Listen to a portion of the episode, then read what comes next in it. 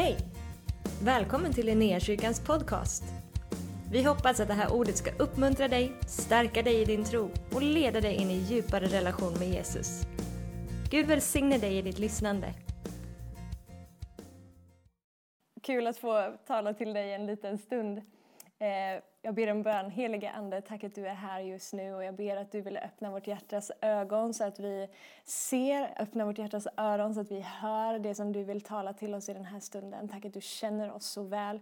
Du vet exakt var vi befinner oss. Du känner varje person vid namn och exakta situationen som vi befinner oss i. Så jag ber att du på ditt mirakulösa sätt bara skulle gå liksom bortom och förbi vårt intellekt och bara tala rakt in i våra hjärtan i den här stunden. Tack att du kan göra det som går så långt bortom min förmåga. Gör bara det som bara du kan göra, jag ber i Jesu namn. Amen. Jag tänker vi ska börja och läsa ett stycke ifrån Matteus Evangeliet kapitel sex. Och det är ju mitt i Jesu bergspredikan här. Och vi läser från kapitel sex och vers fem. Då säger Jesus så här. Och när ni ber ska ni inte vara som hycklarna som älskar att stå och be i synagogorna och i gathörnen för att synas inför människor. Jag säger er sanningen, de har fått ut sin lön. Nej, när du ber, gå in i din kammare och stäng din dörr och be till din far som är i det fördolda. Då ska din far som ser i det fördolda belöna dig. Men när du ber, gå in i din kammare, stäng din dörr och be till din far som är i det fördolda. Då ska din far som ser i det fördolda belöna dig.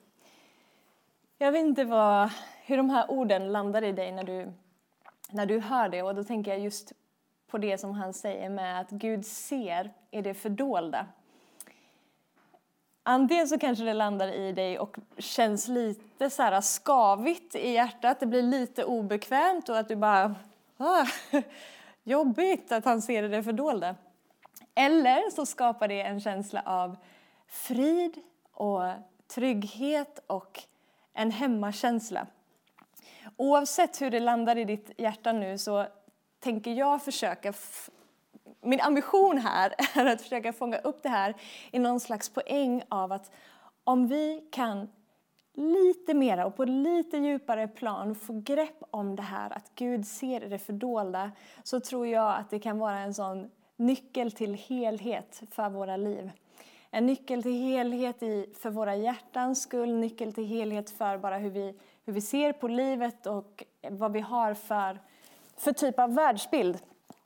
Det finns lite olika grejer liksom som kan hända i våra hjärtan eller i vår världsbild eller sådär som, som skapar lite skav ibland och eh, som skapar kanske lite, om jag ska hitta något motsatsord här till helhet, men eh, skapar kanske lite glapp i våra hjärtan. Att vi inte upplever den där helheten på insidan. Eh, och det där glappet eh, tror jag kan komma sig av olika saker då. En utav sakerna som kan skapa det glappet är det som Jesus adresserar här som, som har att göra med fariserna. Och det som han benämner som hyckleriet. Eh, och det finns andra liksom strömningar i, i den här eh, världen. Jag tänker på en av liksom fiendens strategier som också kan eh, vara sättet som han försöker förvrida vår världsbild på också. Där vi får en mera sekulär Eh, världsbild och tänker att det jordiska och det andliga är uppdelat. De påverkar inte varandra, de har inte med varandra att göra. Det är två olika saker. Och, och det skapar också ett glapp i hur jag lever mitt liv. I hur jag förhåller mig till mig själv, hur jag förhåller mig till Gud och i hur jag förhåller mig till, eh, till andra människor. Hur som helst. Vi, eh, vi har pratat ganska mycket om bön. För dig som har följt med lite här i, i Linnékyrkan ett tag så... har vi hamrat ganska mycket på spiken av bön och vi har nämnt så många gånger att Gud är ute efter relation, Gud är ute efter intimitet, han är ute efter gemenskapen, han är inte ute efter ditt beteende, han vill inte ha liksom de yttre gärningarna bara, utan han, han söker det som är ditt hjärtas djup, han är ute efter gemenskapen. Och när han säger här i de här verserna som vi läste att var inte som hycklarna, var inte som de här eh, fariseerna som står och rabblar långa böner i, i synagogorna eller i gathörnen för att människor ska se dem och tycka oj oj oj vilken helig, vilken helig person. Han liksom nitar den där grejen direkt att jag är inte ute efter de där yttre sakerna. Jag struntar fullständigt i, i duktigheten. Jag vill åt det som är liksom den ärliga punkten i ditt hjärta där det faktiskt bränner till. Liksom. Där vi får ha den intima närheten tillsammans med varandra. Och det är lätt för oss när vi, när vi läser det här i efterhand så är det lätt för oss att rynka på näsan lite åt fariseernas beteende. Liksom, och bara men... vilka dummingar, liksom. Det fattar väl vem som helst att, att Jesus inte bryr sig om fasaden först och främst utan att han vill ha hjärtat. Men om vi ska vara riktigt ärliga mot oss själva så tror jag ibland att det här, om vi får nämna, benämna det som det, det fariseiska beteendet eller hyckleriet, det ligger inte alltid så långt bort ifrån oss som vi vill tänka om oss själva att det faktiskt gör. För det ligger så djupt rotat i oss på något sätt att vi vill se bra ut inför Gud. Vi vill se bra ut inför oss själva och vi vill se, se bra ut inför andra. Vi kommer inte ifrån det. Liksom. Det, bara, det finns inbyggt i vårt system på något sätt. Och ibland så vill vi det så mycket till den grad att vi bedrör oss själva. Vårt hjärta är lite bedrägligt ibland. Så vi kanske börjar bedra oss själva.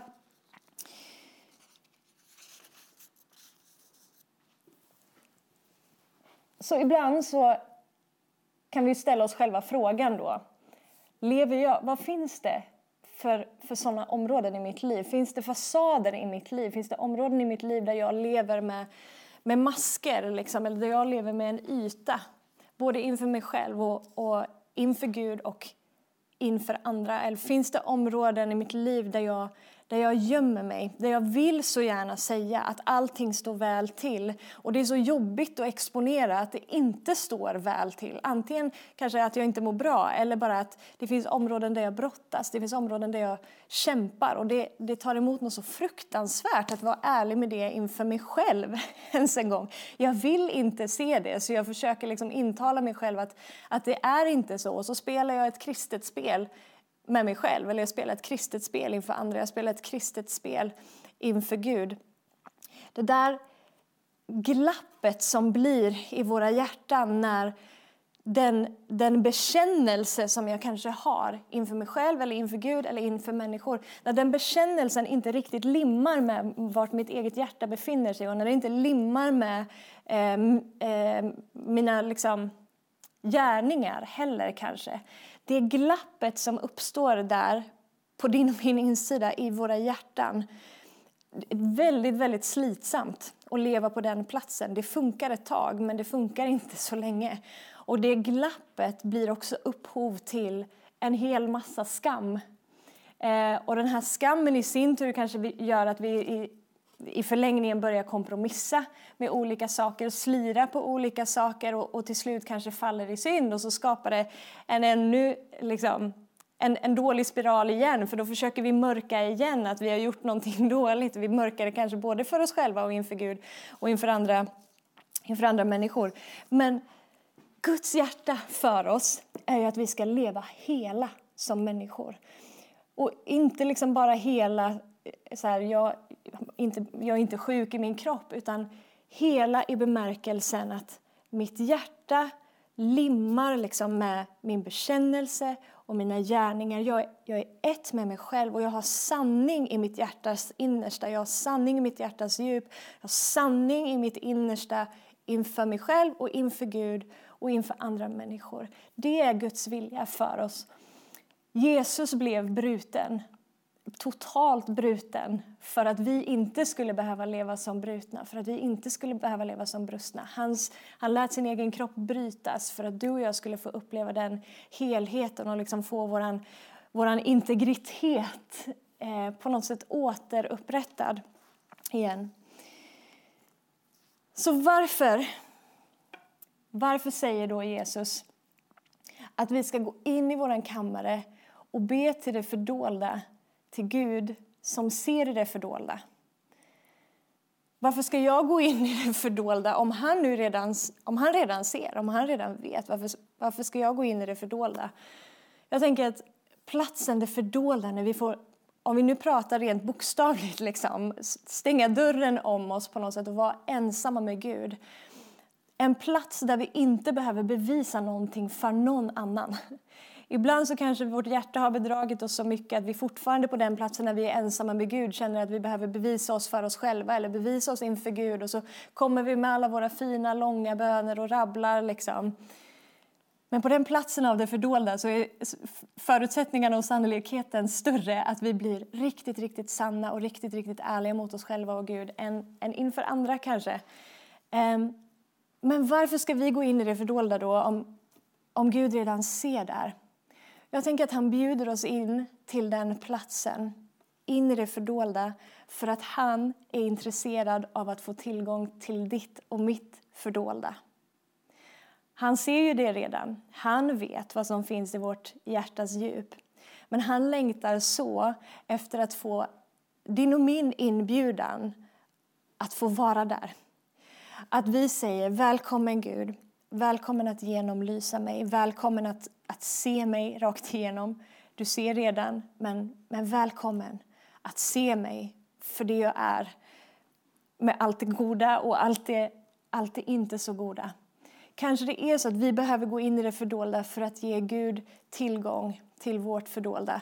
Kanske det är så att vi behöver gå in i det fördolda för att det ens ska bli uppenbart för oss själva vad som finns i vårt hjärtas fördolda. Vi lever på våra liv, springer i hundratjugo liksom. Så vi, ibland så hör vi kanske inte ens vårt eget hjärta. Vi bara bränner på och bara, ja allt är bra. Och så kanske inte allt är så bra. Det krävs ibland att vi stannar upp och bara säger Herre genomlys mig. Herre rannsaka mig. Så att jag själv fattar vad som finns i mitt hjärtas, i mitt hjärtas djup.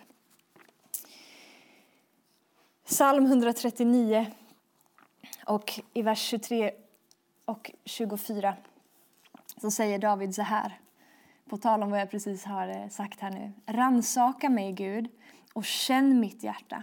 Pröva mig och känn mina tankar. Se om jag är på en olycksväg och led mig på den eviga vägen. Det är en väldigt modig bön att be. Rannsaka mig Gud. Känn mitt hjärta, känn mina tankar. Pröva mig. Visa för mig om det finns någonstans jag är på väg att gå fel. Och led mig rätt. Alltså läs mitt hjärta för mig Gud. Jag, jag, jag, jag väljer att på något sätt bara blottlägga mig med allt vad jag är. Med good, bad and ugly på något vis. Du får pröva det här Gud. Uppenbara för mig.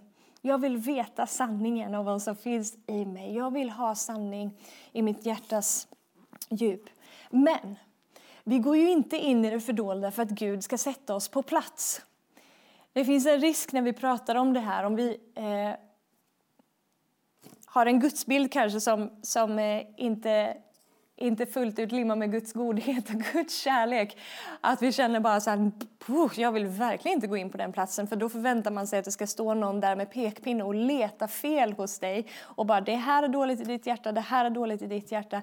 Gud funkar inte så. Gud skambelägger ingen.